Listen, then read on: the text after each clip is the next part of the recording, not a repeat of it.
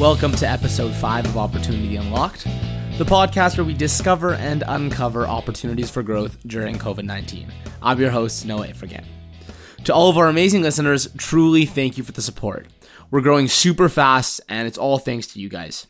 And I do ask to anyone out there who has been enjoying what we're doing with this pod, please leave a quick review for us on Apple Podcasts to continue helping us grow and spread our positive message. Have you flown anywhere in the last 50 days? Do you plan on flying anytime soon? The answer to these questions is a hard no for almost everyone in the world right now, and this is creating big problems for the trillion dollar worldwide airline industry. So, who better to talk to about fighting the fight against COVID's impact than Ferio Pugliese, Senior Vice President at Air Canada? In his role, Ferio has overall responsibility for the strategic direction of Air Canada's regional operations and oversight for all relationships between the airline and various levels of government. Prior to joining Air Canada, he held executive vice president positions at Hydro One, WestJet, and Catalyst Paper Corporation, often spearheading the effort to develop their company cultures. He has also been recognized by Caldwell Partners as one of Canada's top 40 under 40. The air travel and entire transportation industry is being completely transformed because of the coronavirus, forcing everyone to stay home.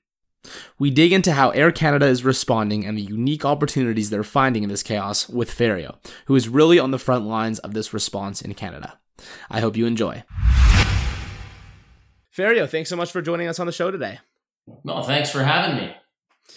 So I want to begin by hearing your perspective on creating strong company culture, something you've been responsible for as the leader of, of culture at big organizations uh, like WestJet, for example. Uh, it's one thing to create a strong culture in a smaller team, but an entirely different thing to do so in a, in a company with thousands of, of employees. So right now in Air Canada, at an organization with over 30,000 people, what values do you believe creates an engaging culture in that type of massive corporation? Well, look, I mean, you hit the nail on the head when when you talk culture, and I'm, I'm often asked this question just from the various organizations that I've been a part of, and uh, say, you know, what builds strong cultures. When you use the term values, that's what builds strong cultures. So, you know, my view is if you go and you look uh, under the hood of any company that has a high performing uh, culture, has a high performing, highly engaged workforce, what you will find there more often than not is that they have a set of values, principles, and belief that they all stand behind. And the people that work there are personally aligned to those values. And so when I think about cultures, like, you know, I look at Air Canada as an example, speak to them as they're my present employer, is it's a culture uh, that is built on a great sense of pride. This is a company that has been around for over 85 years and has served the needs of Canadians over that period of time. It's moved mm-hmm. Canadians mm-hmm. across the country.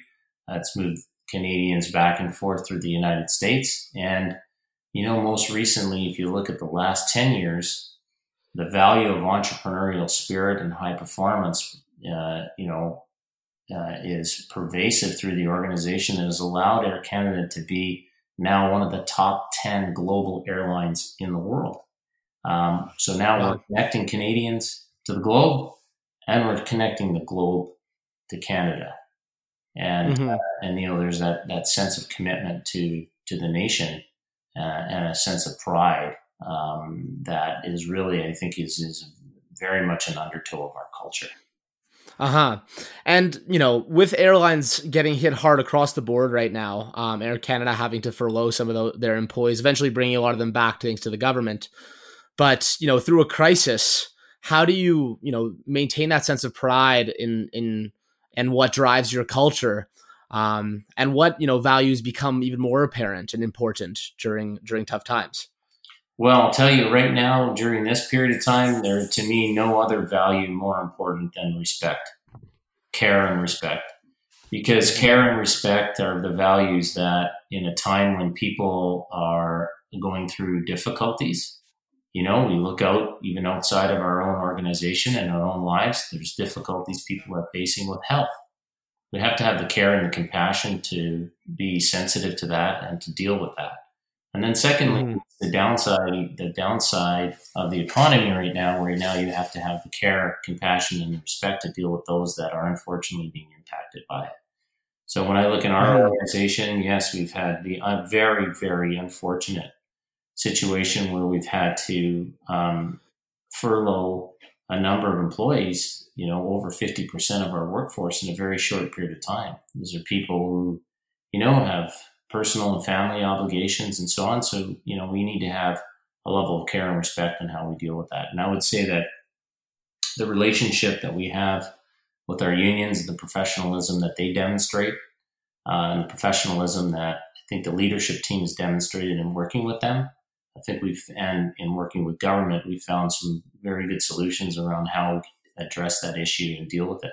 Mm-hmm. Are there any examples of of you know particular solutions or or cases where Canada had to uh, or stepped in and showed that care and respect for their employees in, in a way that's unique? Well, I think one of the things we're most proud of is if you look at the Canadian um, uh, employee wage subsidy program that was just launched in the last month. You know, we were the first large employer to come out in Canada to um, mm-hmm. use that program, and you know, we did gotcha. because we saw that you know we saw the massive impacts having on our organization being so labor intensive and how that good program launched by the Canadian government could be a benefit and, and we found a way to make that work. Mm-hmm.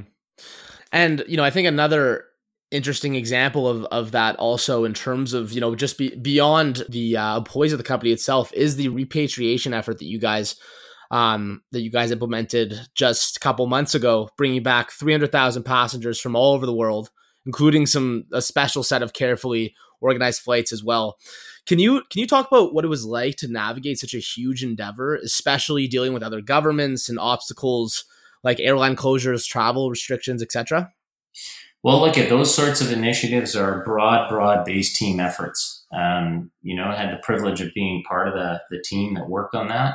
Um, you know, it's a cross section of operations people that are very well versed in how to position uh, aircraft in a short period of time. Uh, uh, extreme uh, kudos, an extensive level of kudos go to our crews, our pilots, and our flight attendants who volunteered to take up the charge to go out uh, to foreign countries, uh, even in a situation where, in many cases, those countries were now borders closed to bring Canadians back home. Mm-hmm. So, you know, uh, facilitating that support across the organization was critical. And then working with the government, uh, you know, one thing we're fortunate at, of in Canada is we've got a very, uh, we've always been a strong country with our diplomatic relations. And, you know, it's in times like these where you see those things uh, stand to benefit us. And so, you know, going into working with foreign um, embassies uh, and the Canadian embassies in other countries to find where the Canadians are and the ones that want to come home. I mean, there's a misbelief they're all out there and they all want to come home. They don't all want to come home. There's those that are there and saying, I'm fine here for now. And there are those that say, yeah, I need to get back home. And it's for those that need to get back home. We work with the embassies um, our global affairs colleagues uh, in government, along with uh, our operations teams and our uh, sales teams, to build out some programs and uh, schedule to get them back. So in total, we ran over 23 flights and uh, on wide body aircraft, triple sevens and seven eight sevens uh, to all parts of the world. And we brought just over roughly almost 10,000 Canadians back home. Mm-hmm. And I, I read about a specific case with Morocco in which they they changed their travel policies almost overnight, and you guys had to react very quickly to that one. Yeah, again, you know, and, and they, they weren't alone. I mean, a lot of the countries it was happening is if you just go back and look from the middle of March to probably somewhere around early April, uh, it was almost like a domino effect. Every every day there was an announcement of several countries, you know, shutting down and foreign nationals not allowed in, even you know, nationals not allowed out, and so on and so forth. Mm-hmm. So you're navigating all of that in real time, right? And that's where you know we're we're not a, we're we're a publicly traded uh, private company. We're not the government, but you you have to rely on the government to go and use diplomatic services to say, okay, uh, all right, we got these current circumstances now. Uh, they go in and help apply for slots to uh, to allow us to operate in and out. And these these flights were operated on behalf of the Canadian government, so there were special repatriation flights that we worked with them on to to operate. So that helped. That's amazing. You know, desperate times call for desperate measures. Um, one unorthodox but extremely innovative and and impressive for me opportunity like Air Canada has jumped on. This podcast is all about you know uncovering opportunities and and taking advantage. But um, Air Canada's been converting passenger planes to freighter aircrafts and tapping into the air cargo market. Can you speak a bit about that and, and where that might have come from and, and if you've had any involvement with it? You know, my involvement with it has been more at the periphery. Um, so not not direct involvement in that project uh, per se. But just to sort of give you the genesis of it is I think, you know, you can appreciate that during these times, there's a tremendous demand and need to move critical and essential goods around the globe.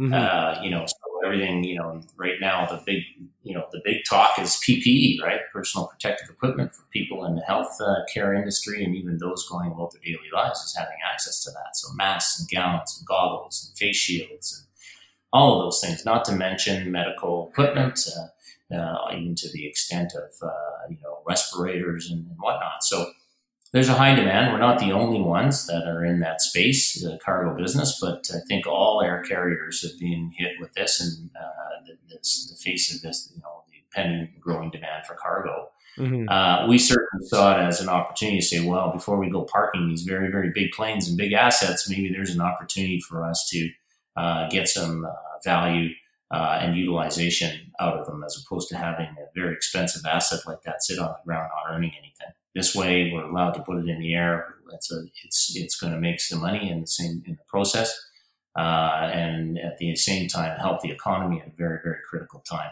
by moving essential goods and, and services and people around.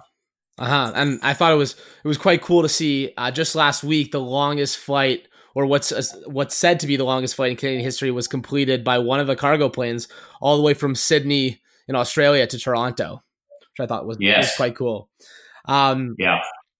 So now that the initial blow um, from the virus has been dealt in terms of you know the damage it's having into our economy and to the airline industry, what are airlines going to do to make flying safer for passengers and, and crew members in the future? Well, look, I think that's all still, no pun intended, Noah, up in the air. But um, nice. you know, I think uh, I think you've seen airlines around the world adjusting and reacting to that. We just launched a program called Clean Care, and Clean Care is uh, an initiative that basically works at you know uh, assessing passengers' fitness to fly right at the time of check-in. So, taking temperatures. It's an extension, really, of the mandated Canadian uh, passenger questionnaire that people have to fill out now before they travel. But then also go when, when on board the aircraft, uh, ensuring that there's adequate space between customers uh, on board the airplane, and that the uh, the uh, aircraft is now going through uh, a more extensive cleaning, um, and which you know which we've we've been it's the uh, static spraying, um, which is a, uh, a new technology that's being used to removing unnecessary objects from you know the things that you would find in the in, in-flight seat pocket, like magazines and and uh, reference uh, documents. Uh-huh. Those will be removed outside of the ones necessary for safety. And then the the crew interaction will will be limited, and the crew will be all donned in PPE. So uh, you know, we launched that initiative to demonstrate that, you know, we're, we're mindful of precautions and the sensitivities that customers have now with going to fly. And this is a, you know, a manner in which we can start easing our way back into, uh, to getting back to some level of normalcy. Um, so, you know, and, and this, you'll see various measures like this around the world. I mean, if you look at different parts of the, of the world, different parts of the globe, different airlines have taken on different standards and different measures to this.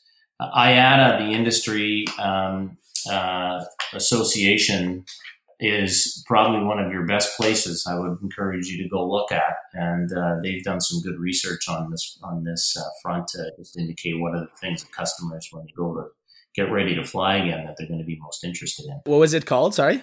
IATA. I A T A. Okay, cool. Yeah, we'll uh, we'll share those in the episode notes below. Um, and you know, safety is one component of of the future of the airline industry. Um, it does seem that the consensus right now is that air travel will be permanently changed because of the coronavirus and all of its implications. What do you see for the future of the industry in the short term and the long term? Well, look, I mean, you know, there's you're you're going to see a lot of changes in the industry. It's going to be very, you know, probably a little more protracted than what we saw with uh, the uh, financial crisis and what we saw with um, the uh, you know the likes of SARS and 9/11 and so on. So with these times, you know, you'll see various airlines might restructure themselves. You've seen that some in other places around the globe, um, maybe forced to adjust their products.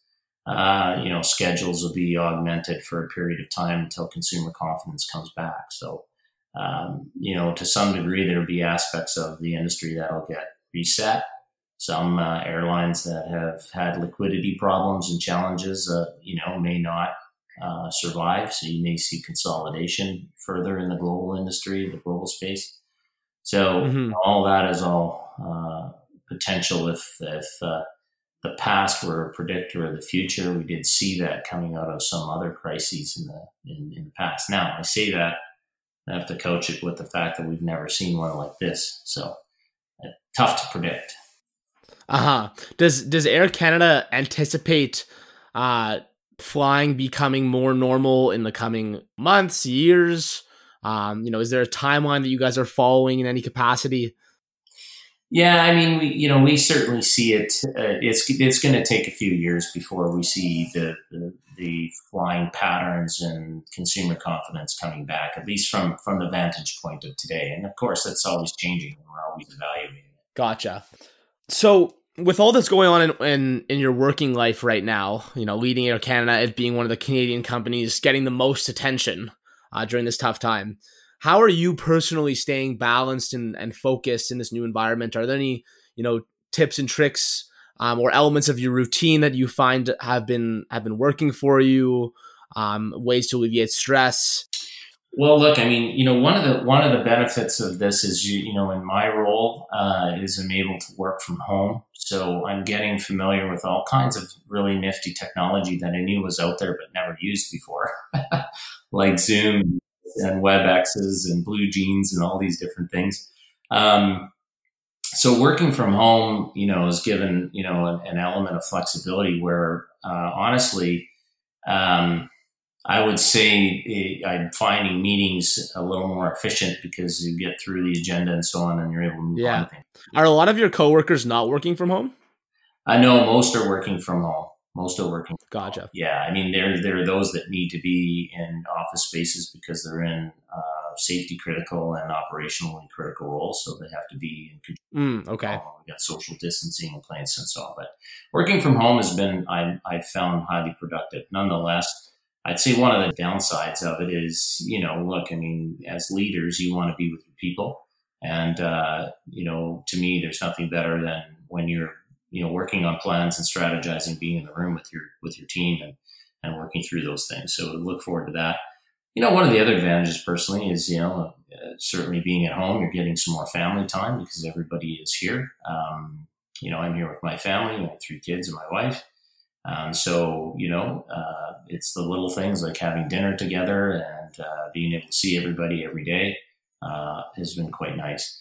And, you know, in terms of my own routine, you know, I'm very physically active. So, you know, one rule of thumb is I try as much as I can to never let my uh, work uh, or get in the way of those routines because I think you have have time out for physical mm-hmm. activity. So I've set up a a small gym in my office uh, where I have my uh, road bike on a trainer and I spin between meetings. Uh, I've got some weights that I or yes, during and, meetings, uh, and uh, and then on the weekends uh, lately, I've actually been getting out for the odd ride and run and walk um, to get some fresh air. So those are sort of the things I try to keep myself in balance on. Uh huh. And have you ever, you know, been put in a position in which you had to sort of sacrifice the physical activity Um, or are you are you very consistent? And what kind of mindset do you use? You know, I'm sure things pop up. There's fires to put out all the time. Um, in terms of not sacrificing what you find to be important, um, including physical activity. Yeah, I mean, look, I try to exercise every day, and if I don't get exercise in every day, I, I, you know, I feel I don't feel good. I feel, you know, I feel like I've missed something or uh, you know impacts my energy. So, but that doesn't mean I get the uh, the luxury of doing that every day. So, you know, I do deliberately try to plan in my day where I'm going to get some exercise, even if it's, you know, I try to do an hour a day, but if I can't, if even if it's 10 minutes or 20 minutes, I try to do it. Uh, uh-huh. I find that in under normal circumstances, travel is probably has the biggest impact. Um, but if I travel for a few days, I didn't, I never travel without exercise gear. And uh, now the neat thing is most hotels will provide exercise gear for you if you uh, if you let them know in advance. So there's no excuses. yeah. So, and this reduced travel now that you don't really have to travel as much for work. Are you finding that to be something that you very much enjoyed and has been, you know, has very much positively contributed to your your lifestyle? Well, look, it's a nice break to to be away from travel sometimes because in my line of work, I do it a lot.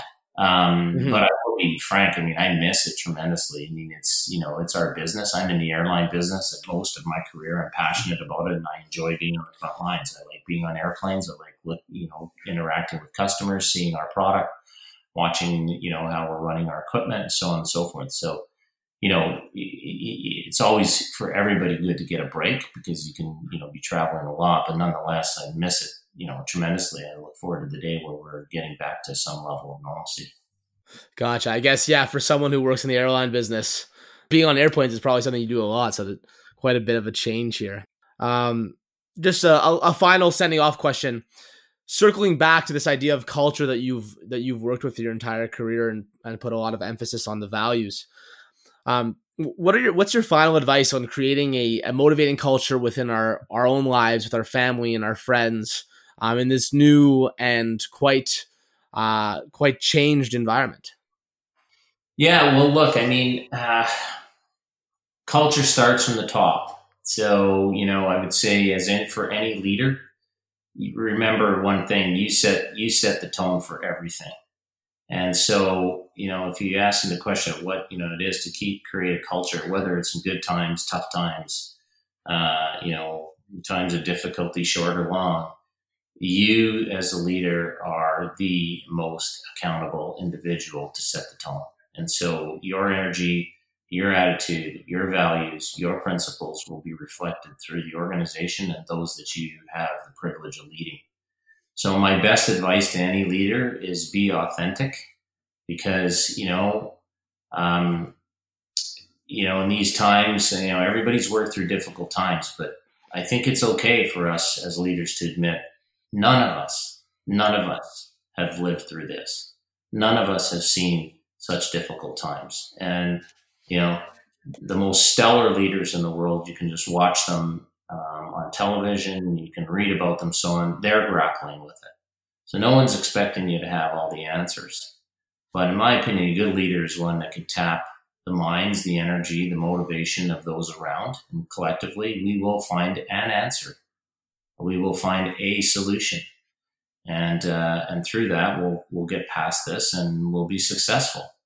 But that comes down to being, you know, authentic, being open, and, and some days a bit vulnerable on, you know, not having the answers, but having the humility to go seek those answers from the people that are around you who, who can and are committed to help.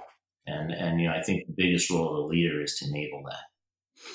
Amazing. Ferio, thank you so much for your words of wisdom, and I appreciate you joining us on the show. It's my pleasure, Noah. I wish you all the best, and please stay safe. I hope you enjoyed this episode of Opportunity Unlocked with Ferio Pugliese. If you want to learn more about our guest or look back at the key takeaways of our discussion, you can find it all in the episode notes below. And if you enjoyed, make sure to subscribe and give the podcast a review in the Apple Podcasts app. Thanks for checking in and stay tuned for more episodes with exciting business leaders coming soon.